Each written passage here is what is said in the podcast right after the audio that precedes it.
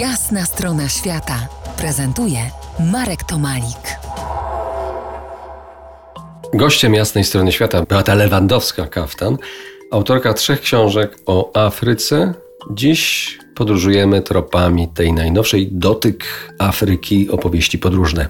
To teraz o muzyce. Wielu, może nie wszystkim, Afryka kojarzy się z muzyką, z rytmem, z tańcem. Mali jest muzyką. Opowiedz o griotach, proszę. Grioci, nazywa, no, których sobie nazywam na własny użytek skowronkami Sahelu, to muzycy, poeci, opowiadacze historii. To jest bardzo szczególna kasta, bo oni tworzą odrębną kastę ludzi, którzy od średniowiecza, wczesnego średniowiecza zajmowali się właśnie śpiewaniem historii.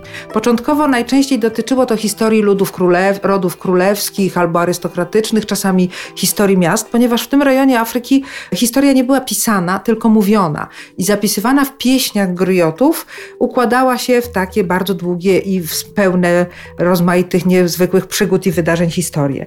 E, już Ibn Batuta, który w XIV wieku podróżował e, po tak zwanym Sudanie, czyli właśnie po rejonach e, dzisiejszego Mali, Senegalu, Gambii, e, Gany, spotykał griotów na królewskich dworach. Ta tradycja przetrwała do dziś. Grioci przez to, że pamiętali o rozmaitych wydarzeniach, cieszą, cieszyli się i cieszą wielkim szacunkiem jako takie skarbnice wiedzy, ludzie mądrzy, doświadczeni.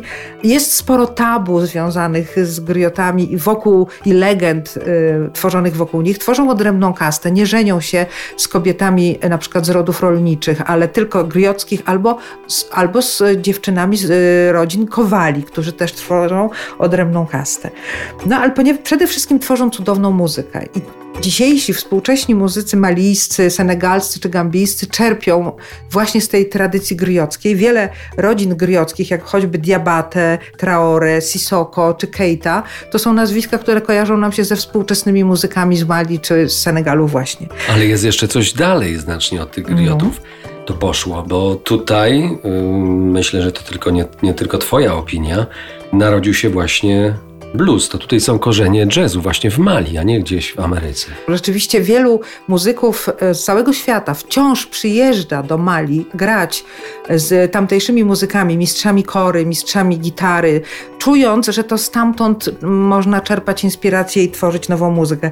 No, największy chyba mistrz pochodzący z Mali, Ali Farkatur, e, nieżyjący już niestety, to osoba, która grywała ze wszystkimi, z największymi na świecie. Otóż to, proszę pani.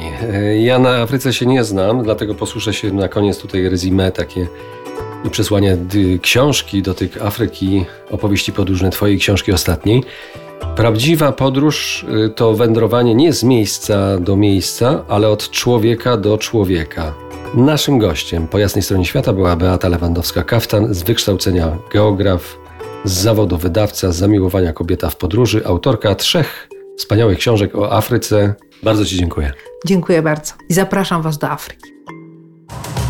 To była jasna strona świata w RMF Classic.